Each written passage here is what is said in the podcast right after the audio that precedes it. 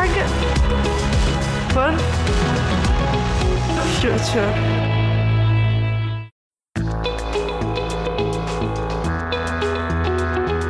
Ciao a tutte e ciao a tutti. Buon duemilaventidue e benvenuti in questa nuova puntata del nostro podcast. Siamo Gaia e Lorenzo. Oggi tratteremo di uno degli argomenti principali di questo duemilaventidue, di questo gennaio. Infatti, negli ultimi mesi si è sentito giustamente molto parlare di tassonomia europea.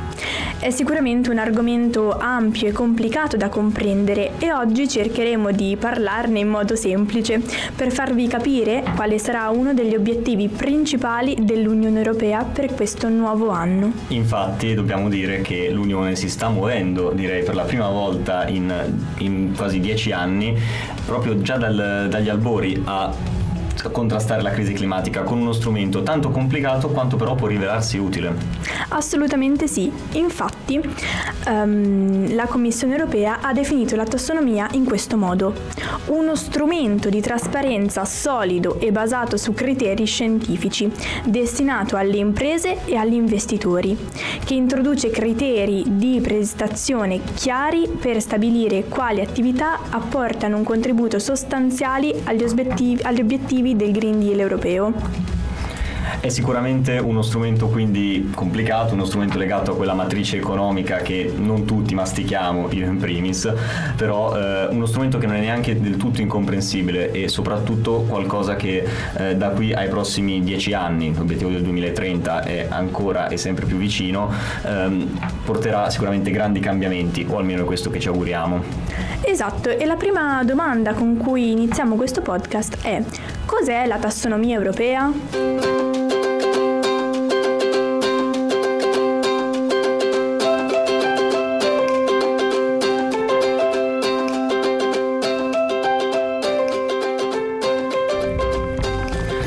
Innanzitutto bisogna spiegare che cos'è effettivamente la tassonomia europea. La tassonomia europea è uno strumento di finanza sostenibile, è qualcosa che permette di dare una definizione, una classificazione condivisa rispetto a quali attività e imprese economiche possono essere definite ambientalmente e socialmente compatibili.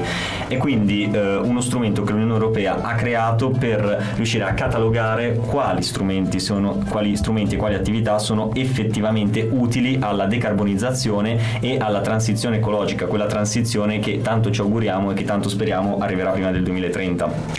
Già alcuni anni fa, nel marzo del duemiladiciotto, l'organo esecutivo dell'Unione Europea aveva lanciato un enorme piano per creare un corpo di regole attorno a quella che viene definita finanza sostenibile. Questo piano si chiamava Action Plan on Sustainable Finance e aveva il fine di ridurre l'impatto ambientale dell'economia. Questo impegno ovviamente presenta un costo molto elevato nel breve periodo. Viene stimato centottanta miliardi di euro ogni anno.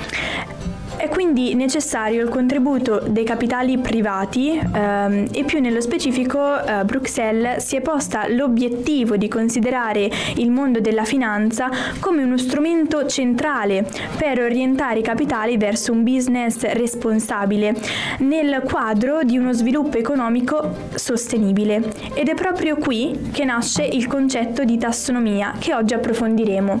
Ma Lorenzo, nel dettaglio quali attività possono ambire ad essere definite sostenibili e a quali condizioni?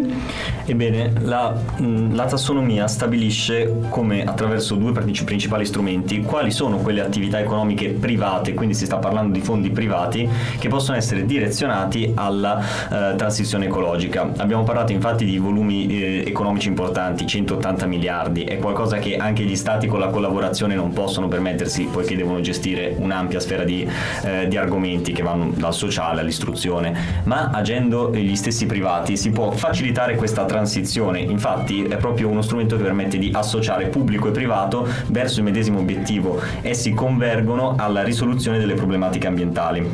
In, pri- in primo luogo c'è da dire che um, questo è qualcosa che riguarda banche, holding, grandi aziende, ma anche gli stessi investitori privati. Garantisce la transizione e soprattutto un mercato azionario di investimento che sia più trasparente, con degli strumenti metrici e delle pubblicazioni eh, periodiche, si parla più o meno di eh, per ogni, ogni anno, ogni due anni comunque, che permettano di comprendere meglio come funziona il mercato azionario ed investimento e eh, che permetta di avere una banca dati di informazioni che garantisce un continuo rinnovamento delle politiche europee nell'ambito appunto della lotta alla crisi climatica.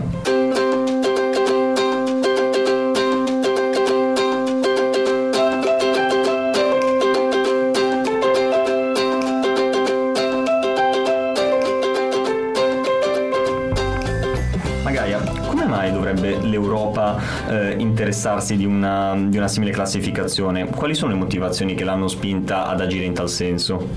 Per comprendere meglio i temi che oggi tratteremo occorre fare un piccolo passo indietro e ricordare il Green Deal europeo, ovvero la strategia che l'Europa si è data per diventare una società a impatto climatico zero entro il duemilacinquanta. Poiché questa sfida europea necessita non solo di fondi pubblici ma anche di fondi privati, la tassonomia serve proprio a dire agli investitori cosa sia green e cosa no, quindi cosa va bene per il nostro pianeta e invece cosa bisogna smettere di usare. È un lavoro molto complesso e adesso Gaia ci spiegherà nel meglio quali sono quegli obiettivi che la Commissione europea si è posta ed ha identificato. Allora, gli obiettivi sono sei e sono stati identificati, come diceva prima Lorenzo, dalla Commissione europea. Il primo è la mitigazione del cambiamento climatico. Il secondo è l'adattamento al cambiamento climatico. Il terzo invece comporta un uso sostenibile e una protezione delle risorse idriche e delle risorse marine. Il quarto invece ehm, indica la transizione verso le, l'economia circolare, quindi anche con un riferimento a una riduzione e al riciclo dei rifiuti che noi produciamo. Il quinto ehm, tratta della prevenzione e del controllo dell'inquinamento, mentre l'ultimo, il sesto, si concentra sulla protezione della biodiversità e sulla salute degli ecosistemi. Però, per essere ecocompatibile, una uh, attività economica deve soddisfare altri quattro criteri importantissimi. Il primo è che deve contribuire positivamente ad almeno uno, ovviamente, dei sei obiettivi che prima ho presentato. Il secondo invece è che non deve produrre impatti negativi su nessun altro dei sei obiettivi di cui abbiamo trattato prima. Il terzo è che l'attività eh, economica deve essere svolta nel rispetto delle garanzie sociali minime, per esempio quelle previste dalle convenzioni dell'Organizzazione Internazionale del Lavoro. E il quarto è che questa attività economica deve rispettare i criteri tecnici identificati da atti delegati adottati dalla stessa Commissione europea. Ma come possiamo inserire, Lorenzo, questo discorso in un'ottica più ampia? L'Agenda duemilatrenta c'entra forse qualcosa? Ebbene, dobbiamo dire che sicuramente l'Unione Europea ha fatto affidamento all'Agenda duemilatrenta per sviluppare un piano d'azione nell'ambito della finanza sostenibile. Bisogna fare riferimento in primo luogo a quei diciassette obiettivi di sviluppo sostenibile che ben centonovantasette Stati membri dell'ONU si sono impegnati a conseguire entro il duemilatrenta.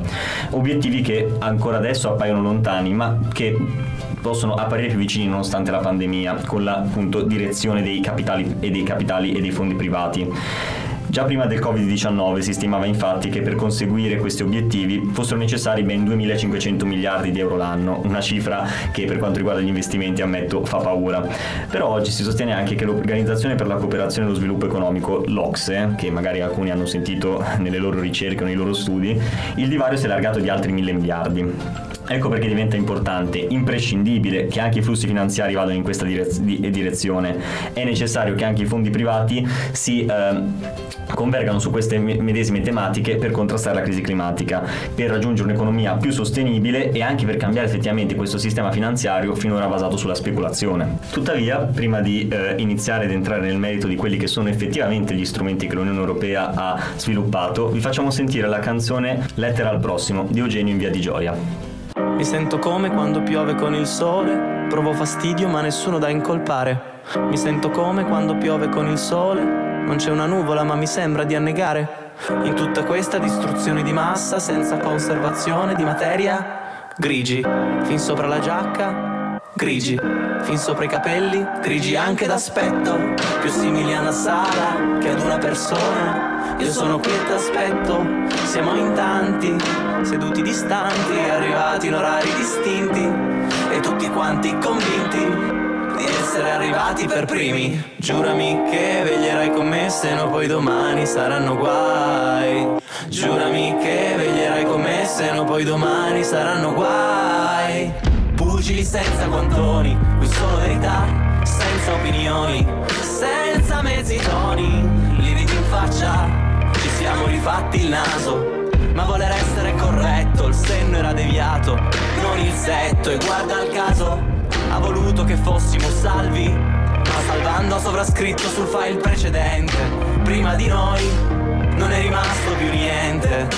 Giurami che veglierai con me, se no poi domani saranno guai. Giurami che veglierai con me, se no poi domani saranno guai. Giurami che veglierai con me, se no poi domani saranno guai. Giurami che veglierai con me, se no poi domani saranno guai.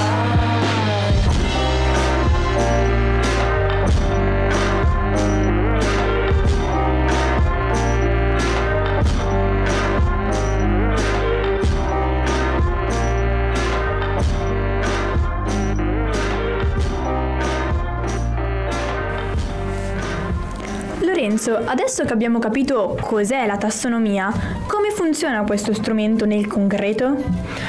Allora, la tassonomia europea può sembrare uno strumento complicato, ma in realtà è abbastanza sintetico. La stessa documentazione che abbiamo analizzato prima della puntata riguarda una trentina di pagine, sicuramente fa riferimento ad altri articoli, però in realtà è abbastanza sintetica. Riguarda innanzitutto un meccanismo di conoscenza con creazione di obblighi ed incentivi, in modo che il flusso di denaro che si verrebbe a creare possa, eh, essere, possa a sua volta dare origine a nuovi asset sia economici che politici, che siano strategicamente vincenti nell'ambito della riconversione dell'economia. In primo luogo dobbiamo parlare della classificazione delle attività economiche. In inglese questo termine è clear disclosure e vuol dire esattamente la stessa cosa. Parliamo di parametri scientifici ed economico-sociali che garantiscono eh, tramite degli standard metrici una sicura e affidabile decisione per quanto concerne l'efficacia dei fondi verdi, green funds, e questo è evidente nel meccan- nel, nello stesso meccanismo della clear disclosure. Prevede che tutti i manager di fondi, quindi aziende, holding, debbano rivelare, e questo hanno fatto al primo gennaio duemilaventidue, il loro portfolio di investimenti, in modo che si possa valutare per ogni singola attività economica con parametri scientifici l'impatto sull'ambiente, i possibili rischi climatici e quanto possono effettivamente contribuire al raggiungimento che l'U E si è prefissata. Non solo, questo permette anche di capire appunto quanto effettivamente non facciano male. Il do no harm, ossia il non fare male, è una delle prerogative che prima Gaia ha esplicitato e che è essenziale nella creazione di nuove attività e la um, direzione degli investimenti. Tutte le attività e i fondi che siano presenti in Europa, anche se non hanno la sede legale eh, nel territorio europeo ma appunto extraeuropeo, devono presentare questi dati ogni anno con previsioni di investimenti che rispettino i dettami legati alla tassonomia. Questo, Gaia, è un sistema fantastico, un sistema che permette controllo e trasparenza ed è, eh, garantisce un direzionamento passivo delle risorse. I volumi di denaro che si considerano legati nell'ultimo anno all'attività, all'attività green sono di ben novecento miliardi di dollari ed è soltanto in aumento. Le grandi aziende e le holding, oltre che piccoli investitori o anche i famosi venture capitalist, eh, sono attratti dalla transizione non solo perché è la soluzione per salvare il pianeta, ma anche perché rappresenta una fonte lucrosa di capitale. E per noi investitori privati o risparmiatori questo significa che sappiamo esattamente cosa fanno le banche, cosa fanno eh, le, le società in cui investiamo con quei fondi, e siamo sicuri di fare bene all'ambiente e di evitare una, ev- l'eventuale catastrofe climatica. Inoltre dobbiamo agire sul capitale stesso, e qui c'è il meccanismo attivo. Questo forse è più complesso perché si rifà a logiche finanziario-economiche eh, molto legate a quella che è appunto la scienza, e riguardano i cosiddetti green bond. In realtà, perché la parola sembra presupporre qualcosa di incredibilmente complesso, eh, sono nient'altro che dei vincoli su cui, eh, in, che vengono imposti ai singoli investimenti. Le aziende, per procedere nei loro investimenti, devono assicurare almeno una parte dei loro profitti alla reinvestimento, alla particolare reinvestimento in attività legate al green. Questo assicura che ci sia costante e stabile supporto sia all'innovazione sia a quei servizi che sono realmente utili. Parliamo di eh, start-up legate alle energie rinnovabili, parliamo del mercato dell'elettrificazione, parliamo anche di servizi come il car sharing. Tutte queste eh, attività, adesso possiamo dire anche magari in fase embrionale, soprattutto per esempio in Italia il car sharing, otterrebbero dei finanziamenti sicuri ogni anno da parte delle grosse aziende, e questo ovviamente attrarrà nuovi investitori e permetterà all'economia di circolare in un senso positivo, non più legato alla speculazione ma legato all'innovazione. E infine l'ultimo strumento, quello più importante, è forse la ricerca. Non parliamo di quella tecnologica ma di quella sociale ed economica, che permette di direzionare effettivamente il nostro sistema capitalistico a, eh, finanziario a un'economia che sia almeno legata alla speculazione e più legata al sociale, più legata alla effettiva risoluzione di problemi reali e alla restituzione eh, reale appunto di quelli che sono asset economici per ora soltanto diciamo nell'etere. Questo quindi, permette sì. Quindi abbiamo capito che la tassonomia non finisce, non si esaurisce al Parlamento europeo e non rappresenta una semplice normativa così astratta, ma una reale, concreta applicazione economica degli insegnamenti che l'ecologia ci dà sostanzialmente. Questo porta vantaggi agli stati, porta vantaggio all'Unione, porta vantaggio alle aziende, ma porta anche tanto vantaggio a noi cittadini e risparmiatori.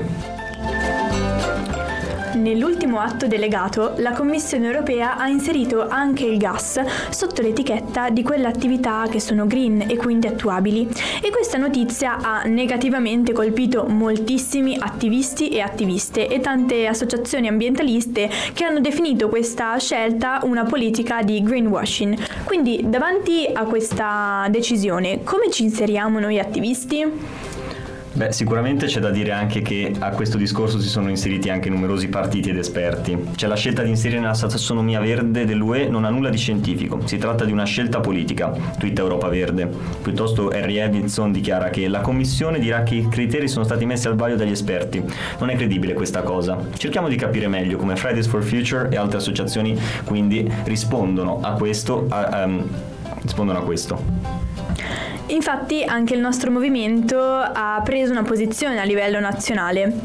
Partiamo dal presupposto che riteniamo che il gas fossile non sia né verde, né rinnovabile, né sostenibile e neppure conveniente. Visto che alcuni governi europei però lo vogliono dipingere di verde inserendolo nella tassonomia europea, così facendo innumerevoli investimenti sull'energia rinnovabile di cui abbiamo tanto bisogno andrebbero invece buttati nel gas. Tuttavia i governi hanno ancora qualche giorno, qualche settimana per poter mandare un feedback prima che la Commissione europea stabilisca eh, la tassonomia a livello definitivo.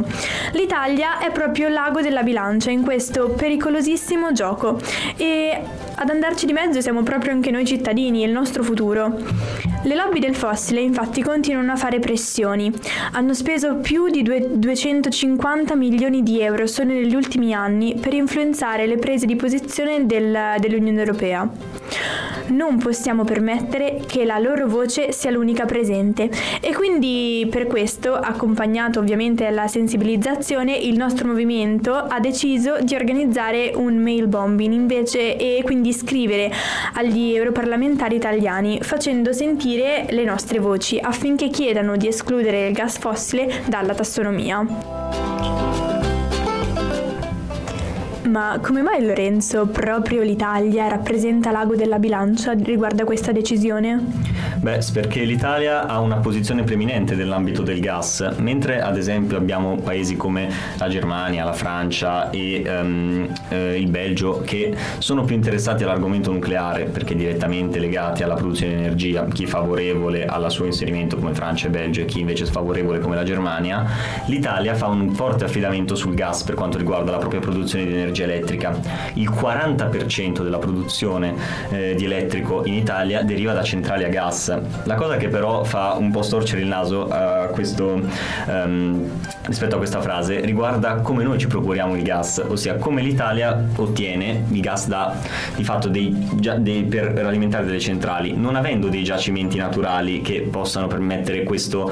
Um, possono permettere appunto di sostenere tale produzione. Ebbene, in Europa eh, l'Europa è collegata attraverso eh, una rete di energia detta metanodotti. I metanodotti permettono appunto di eh, trasportare enormi, ma quando dico enormi intendo veramente spaventose clamorose quantità di gas metano attraverso tutto il continente, e l'Italia importa completamente il proprio gas da... Um, da un paese in particolare, la Russia. Infatti la Russia ha, per via della sua eh, enorme eh, della sua enorme superficie, tantissimi giacimenti di gas metano, di cui è la maggiore produttrice, e attraverso i metanodotti questo gas arriva ad alimentare le nostre centrali.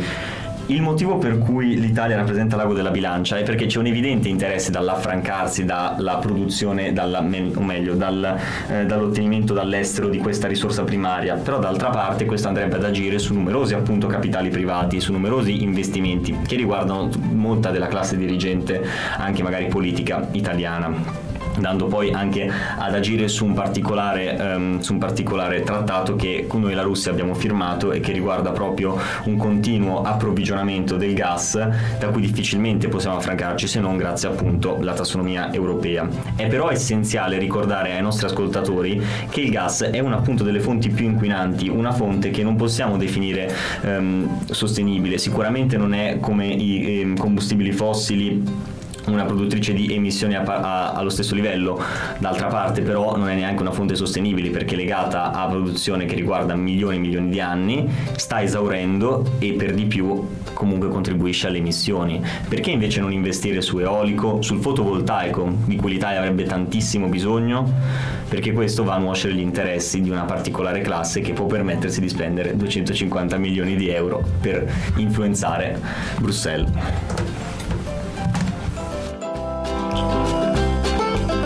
Proprio come la maggior parte di ciò che concerne l'ecologia e l'ambientalismo, anche la tassonomia non è stata assolutamente priva di attacchi e di diffidenze dalle più diverse forze politiche e anche economiche. Infatti, similmente a ciò che è accaduto per esempio con i vaccini e il D D L Zan, un'ondata di fastidiosissime fake news e di disinformazione hanno circondato la parola tassonomia, che tuttora è discussa e non ancora risolta.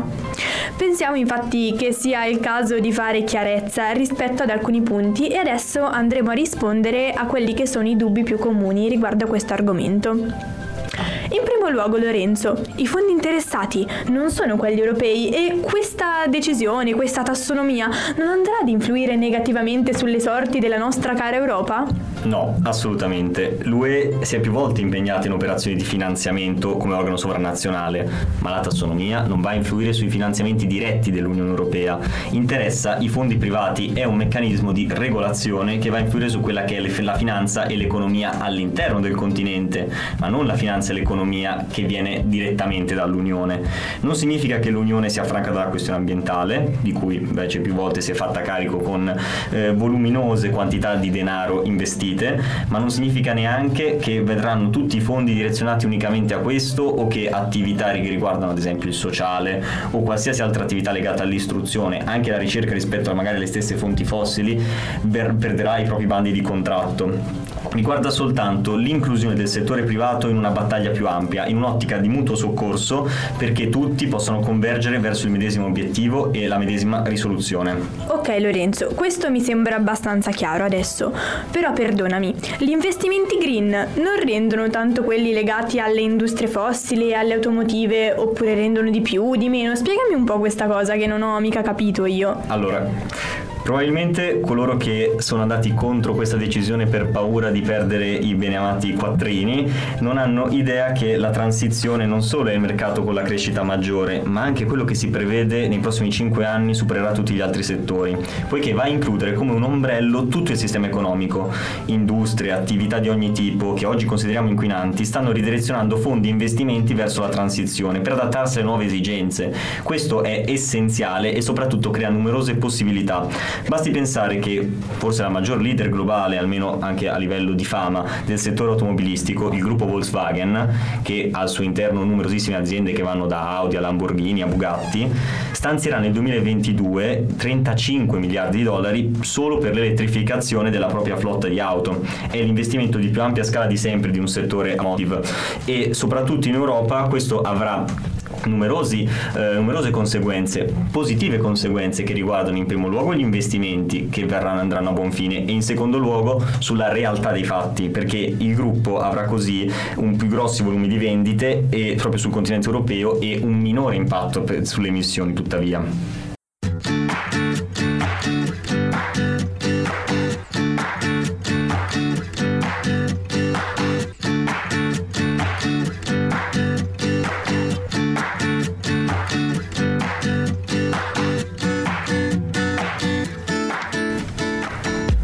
Nella puntata abbiamo citato più volte delle parole che possono risultare difficili da comprendere, o comunque eh, non del lessico di tutti i giorni, ed è forse il caso di spiegarle meglio, non credi, Gaia? Assolutamente sì. Vorrei chiederti in primo luogo, cos'è quindi la finanza sostenibile che abbiamo più volte citato? Allora, se dobbiamo dirla in poche parole, la finanza sostenibile è l'applicazione del concetto di sviluppo sostenibile proprio all'attività finanziaria.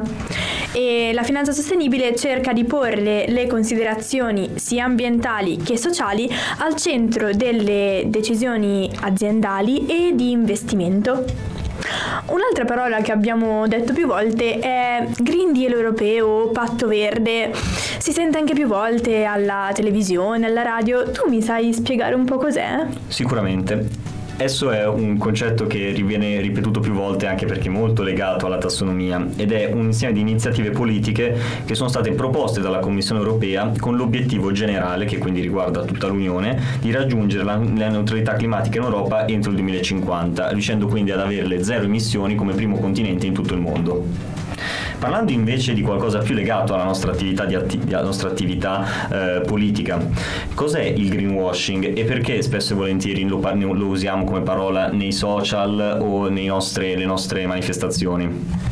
Allora, questo neologismo inglese è proprio diventato parte del nostro linguaggio quotidiano, diciamo, e viene generalmente tradotto come ecologismo o ambientalismo di facciata, e quindi indica la strategia di comunicazione che adottano alcune imprese, istituzioni, organizzazioni che cercano di costruire un'immagine ingannevole di, di queste, un'immagine positiva sotto il profilo dell'impatto ambientale, con lo scopo di distogliere l'attenzione dell'opinione pubblica, degli ascoltatori, di coloro che vedono, dagli effetti negativi che eh, il loro operato, ciò che fanno, han, ha sull'ambiente ehm, e che quindi sono dovuti proprio alle attività e ai prodotti di queste imprese, di queste istituzioni, di queste organizzazioni.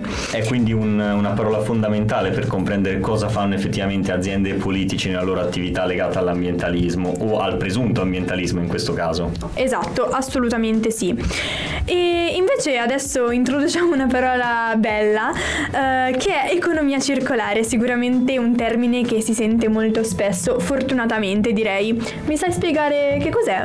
Allora, economia circolare è sicuramente un concetto quasi eh, molto ambito, soprattutto a noi attivisti, perché riguarda un sistema economico in cui il valore dei prodotti, quindi materiali, risorse, tutto quello che riguarda eh, che può avere un valore economico, sia mantenuto il più a lungo possibile, migliorandone l'uso efficiente nella produzione e nel consumo, evitando quindi quella pratica di eh, obsolescenza programmata, piuttosto che eh, consumismo eh, sfrenato, che vede il buttar via i propri oggetti per essere rimpiazzati dai medesimi due giorni dopo averli comprati, ma che riguarda invece eh, la riduzione dell'impatto ambientale dell'uso di tali oggetti e, e la riduzione soprattutto di quelli che sono eh, le cose più aberranti cui assistiamo per esempio in mare, ossia i rifiuti o il rilascio di sostanze pericolose. Basti pensare alle batterie al litio all'interno dei nostri dispositivi mobile, come possono essere i tablet, i laptop o i cellulari, così che qualsiasi cosa possa essere, in tutte le fasi del ciclo di vita, essere utilizzata al massimo e anche riutilizzata mediante l'applicazione della gerarchia dei rifiuti.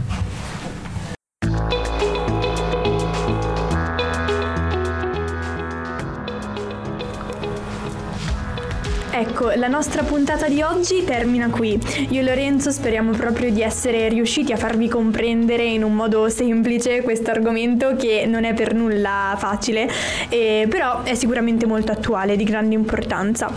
Vi ricordiamo che per qualsiasi domanda, per qualsiasi curiosità, noi attivisti e attiviste di Fridays for Future Monza rimaniamo disponibili sui nostri profili social. Ci trovate su Instagram come Fridays for Future Monza, e se vi va di ascoltare di nuovo questa puntata, ascoltare gli altri podcast di Young Radio, li potete trovare sul sito w w w punto young radio punto i t oppure su tutte le maggiori piattaforme di podcasting. Vi ricordiamo inoltre che andiamo in onda ogni due venerdì, a partire da questo, eh, da qui in avanti per il duemilaventidue, e um, siamo pronti a riempirvi le giornate di tanti belli argomenti riguardanti l'ambientalismo. Da Lorenzo e Gaia è tutto, alla prossima. Ciao!